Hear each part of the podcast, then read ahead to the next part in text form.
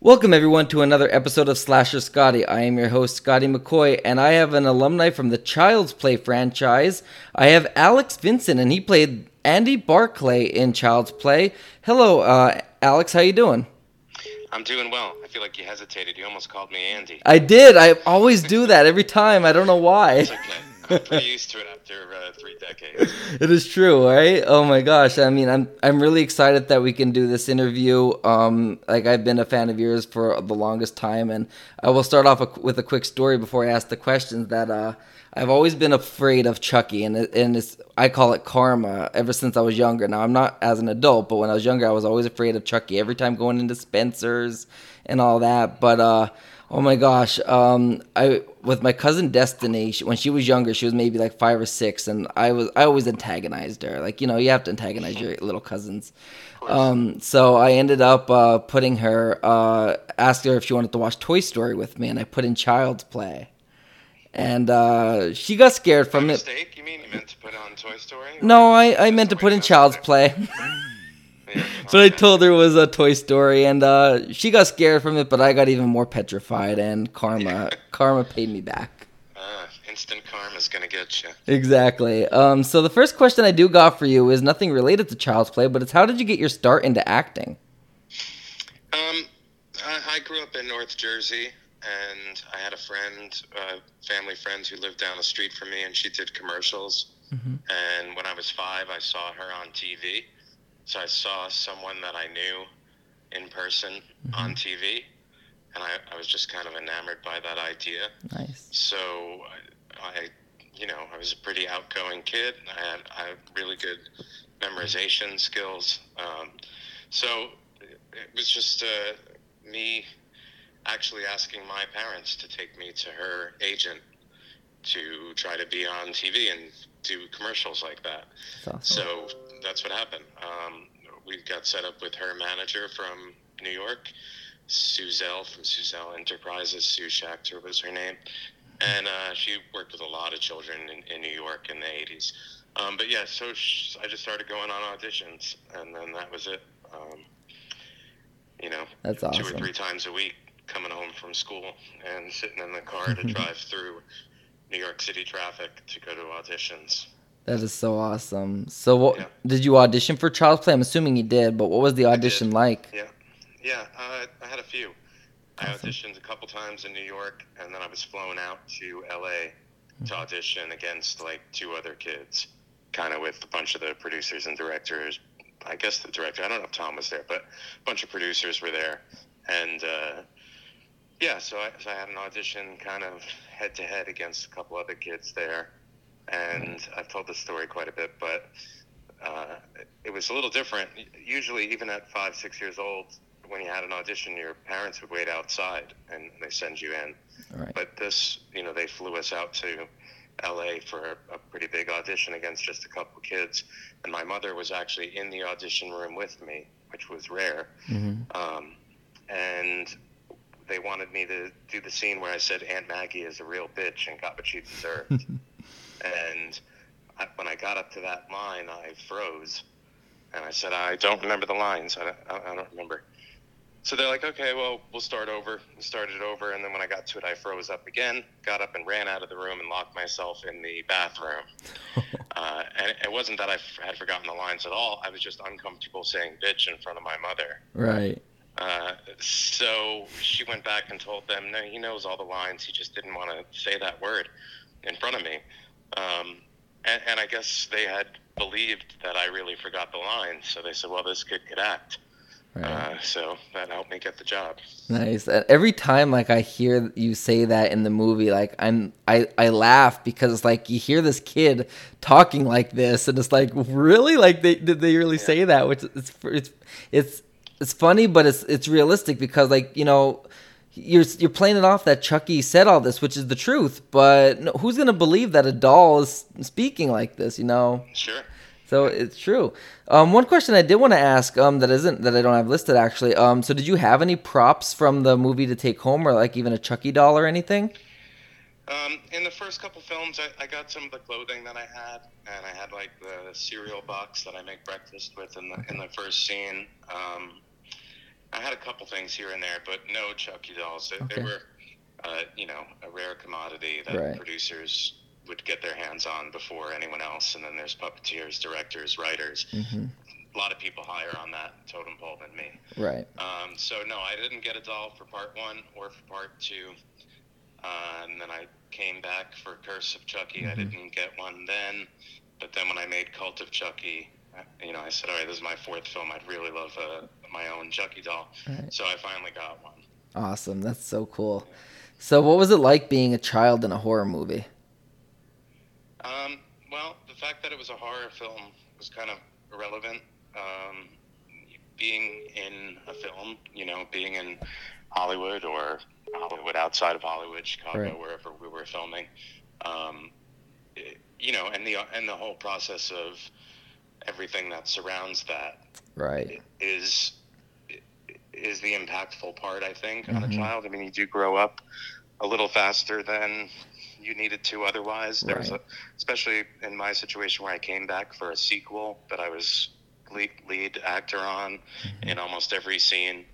Um, on on the, on the backs of the success of the first film, I mean, I kind of knew responsibility faster than I needed to Right. you know but the fact that it was a horror film made no difference. I was not afraid of the doll in the slightest. I thought you know the puppeteering that made him work was the coolest thing ever. I knew all the every line every storyline every Mhm. piece of dialogue. I, I mean I, I for that age i understood exactly what we were doing especially by the second film. I was eight. I'd already seen the first film went through that whole process. Um, but yeah the fact that it was a horror movie made no difference to me. Awesome. I, I wasn't i wasn't afraid of films. Then now So- That's awesome.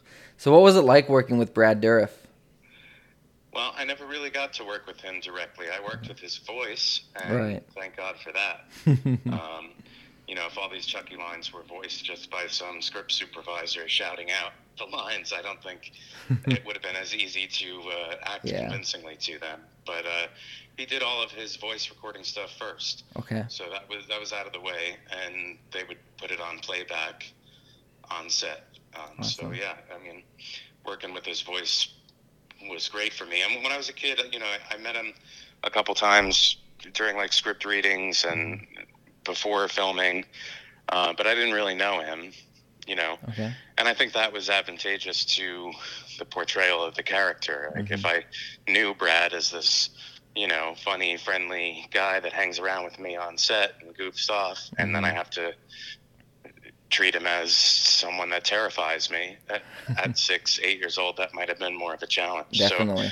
I think maybe, I mean, I would say that he kept that distance intentionally because he's very respectful of the craft of acting. Right. But the reality of it also, I mean, that's probably true too. But the reality of it also is that his stuff was done in the studio before we started filming, so he would, Mhm. there was no need for him to be there. Right. Right. So now, did you have to do any on school, like uh, on set schooling or anything as well? Of course, yeah, I had like three hours of tutoring every day, Okay. which as a kid, going from what six or seven hours in school to three hours tutoring sounded like a Mhm. pretty sweet deal. um, exactly. And you know all my teachers would send me with like three months worth of work to work on um, and we would usually knock it out in the first couple weeks Right. so then I, I spent that time just doing other stuff Awesome. So we know. teacher sorry. Yeah. So we know that you returned to the franchise in a post-credit cameo in The Curse of Chucky. So how did that come about?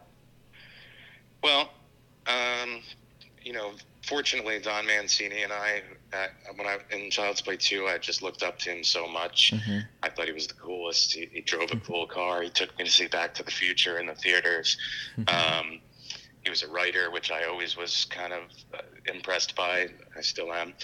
Um, so luckily, we reconnected and were very friendly. I mean, for many years. So he knew, you know, he knew that if the right thing, the right opportunity at the right time for the story you know, that he wanted to bring me back, I would be very eager to do that, you know.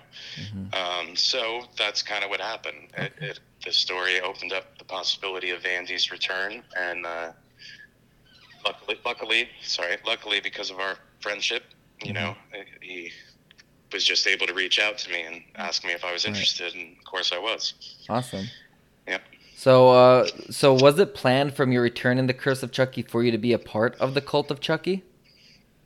Uh, you'd have to ask Don about Okay. that. Um, I mean, it was certainly set up as a possibility. I, I mean, I know that in this business, you really can't get ahead of yourselves at all with Mhm. anything. Like, just because we got funding to make a movie today doesn't mean that we'll get funding a couple years from now to make any follow up. Mm-hmm.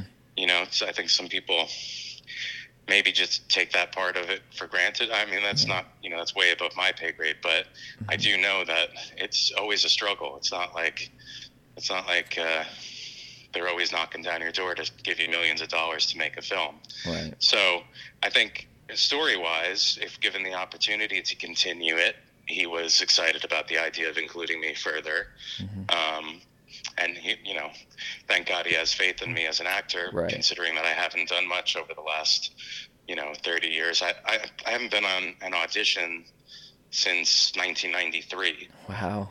you know, Right. so So, what was the reason for you not to return for Child's Play three? I wasn't old enough. They wanted the character to be in military school and have a love interest, Okay. and they didn't want to wait another extra six years or so to make the film. Right. That makes sense too. I mean, it's Yeah. I mean, it's you know, creatively that that's, that's where they wanted to go. It does, you know, it does make sense.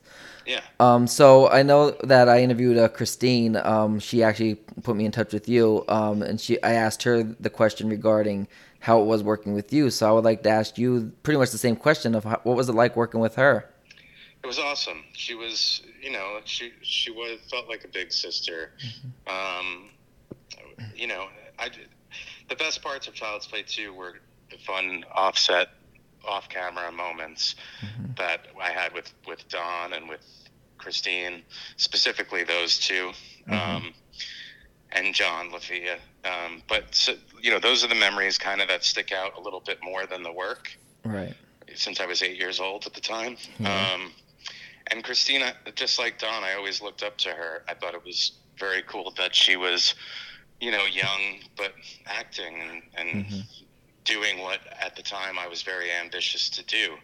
I lost some of that ambition in my early teens and kind of Mhm. didn't want to go through any of that anymore. But at the time, acting was something that I really kind of valued and was impressed by. And so, you know, I was impressed with her automatically. Um, But yeah, she was fun and sweet and laughed a lot and That's awesome. really enjoyed her time. She was really, you know, like thankful and happy and appreciative to be there. Right. And that, that made her very pleasant to be around. hmm Um, and yeah, you know, we went our separate ways and didn't back then. You know, we didn't keep like mail correspondence with each other. I didn't. You know, we didn't all have cell phones, and certainly social media made Right. it easier to connect.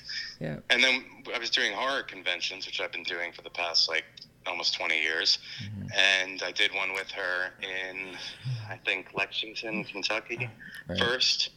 Uh, I'm not sure what year that was, maybe 2012 or 13, something like that. Mhm. Um, but yeah, we kind of picked up where we left off. I mean, we have a lot of memories in common, and and Right. this Child's Play thing, this Chucky thing, is impactful on both of our lives. We had that to relate to, but Mhm. even more than that, we just kind of relate as people very, very well. Awesome. And we're really dear friends. I mean, I talk to her all the time. That's awesome, and you can tell that you two um like were hitting it off like you know off screen because your chemistry on screen in that brother sister type of role was really amazing.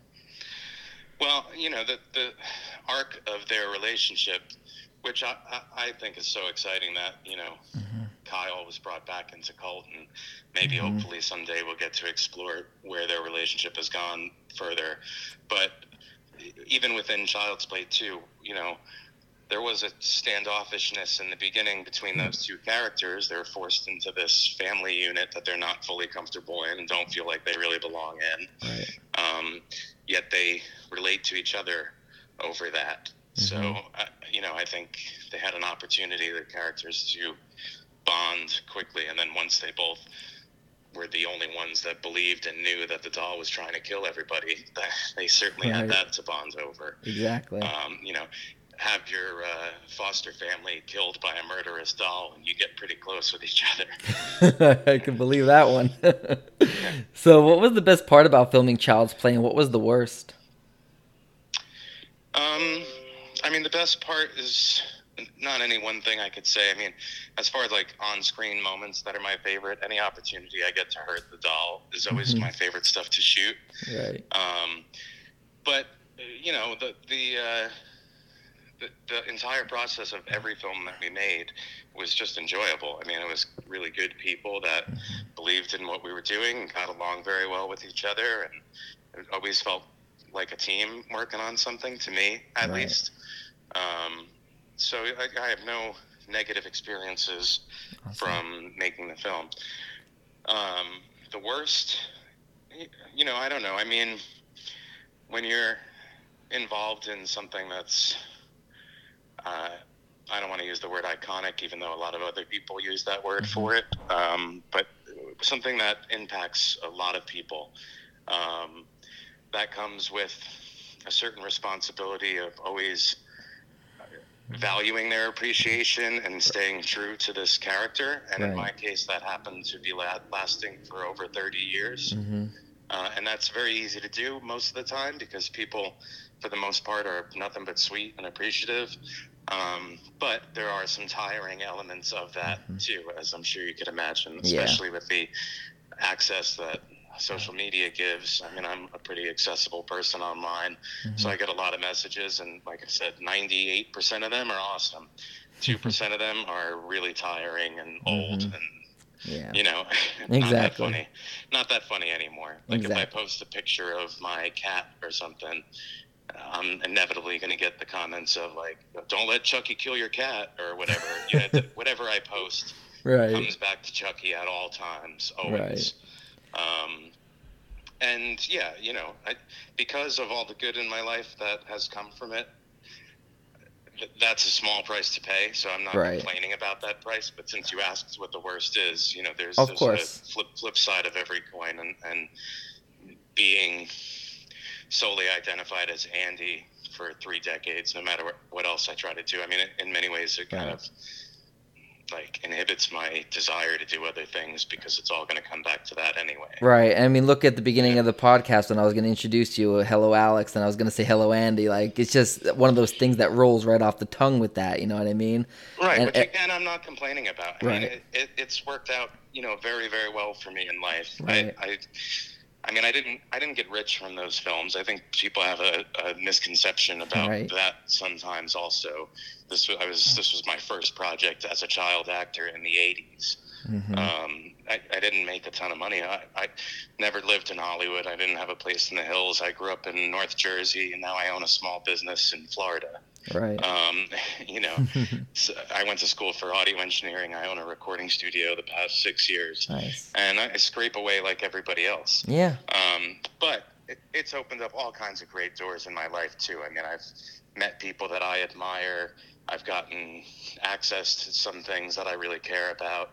I've Mhm. gotten to travel the world. I've met thousands and thousands of incredibly appreciative fans.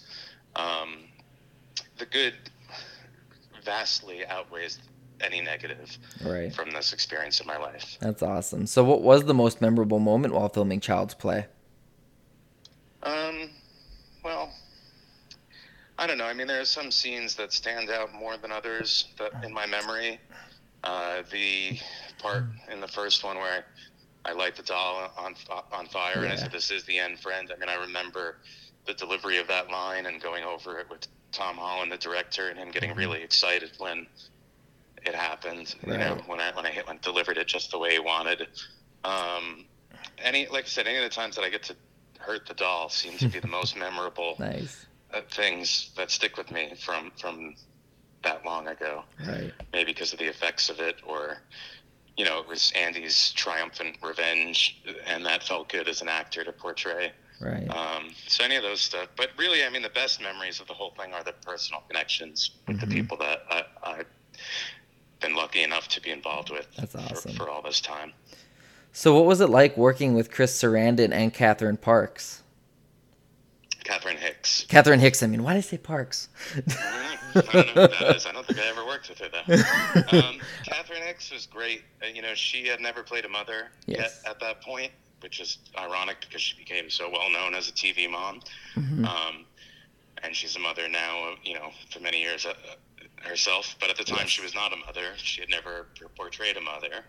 Um, so she really went out of her way to try to bond with me, you know? Right. Uh, and that really just endeared me to her a lot. She was always very, very, very sweet to me. We still have a very loving, supportive friendship. Mhm. Um, and Chris, you know, Chris and uh, Detective Norris and Andy only really had a couple Yeah. interactions with each other. Um, but he was great on set. You know, I saw, I saw Fright Night when I was a kid. Uh, Right. So I, I was aware of who he was. Um, and, but I, I remember like hanging out in the trailers with his, his daughters and Mhm.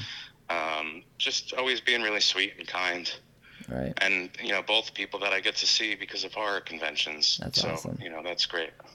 That's awesome. And on a side note, uh, Catherine Parks is actually she played Vera Sanchez in uh, Friday the Thirteenth, and I have an interview set up with her. That's probably where Ah, that came from. That's probably where that.